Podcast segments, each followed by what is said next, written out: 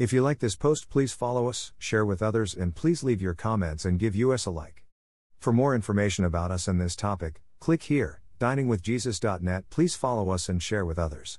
Translate this site into your preferred language. Look for our Google Translator in our homepage, diningwithjesus.net. Traduce este sitio en tu idioma preferido. Busca nuestro traductor de Google en nuestra página de inicio va, diningwithjesus.net.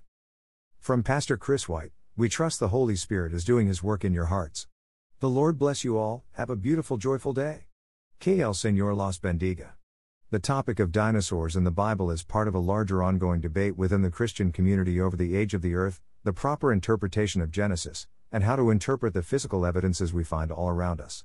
Those who believe in an older age for the earth tend to agree that the Bible does not mention dinosaurs, because, according to their paradigm, Dinosaurs died out millions of years before the first man ever walked the earth. The men who wrote the Bible could not have seen living dinosaurs. Those who believe in a younger age for the earth tend to agree that the Bible does mention dinosaurs, though it never actually uses the word dinosaur. Instead, it uses the Hebrew word tanniyn, which is translated a few different ways in our English Bibles. Sometimes it's sea monster, and sometimes it's serpent. It is most commonly translated dragon.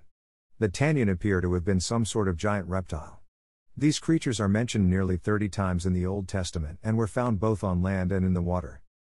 In addition to mentioning these giant reptiles, the Bible describes a couple of creatures in such a way that some scholars believe the writers may have been describing dinosaurs.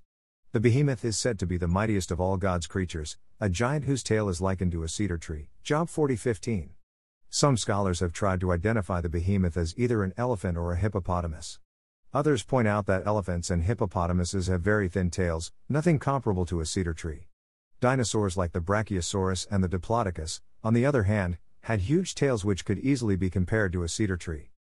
Nearly every ancient civilization has some sort of art depicting giant reptilian creatures. Petroglyphs, artifacts, and even little clay figurines found in North America resemble modern depictions of dinosaurs. Rock carvings in South America depict men riding diplodocus like creatures and, amazingly, bear the familiar images of Triceratops like, pterodactyl like, and Tyrannosaurus rex like creatures.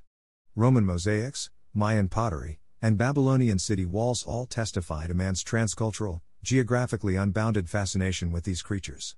Sober accounts like those of Marco Polo's Il Milione mingle with fantastic tales of treasure hoarding beasts.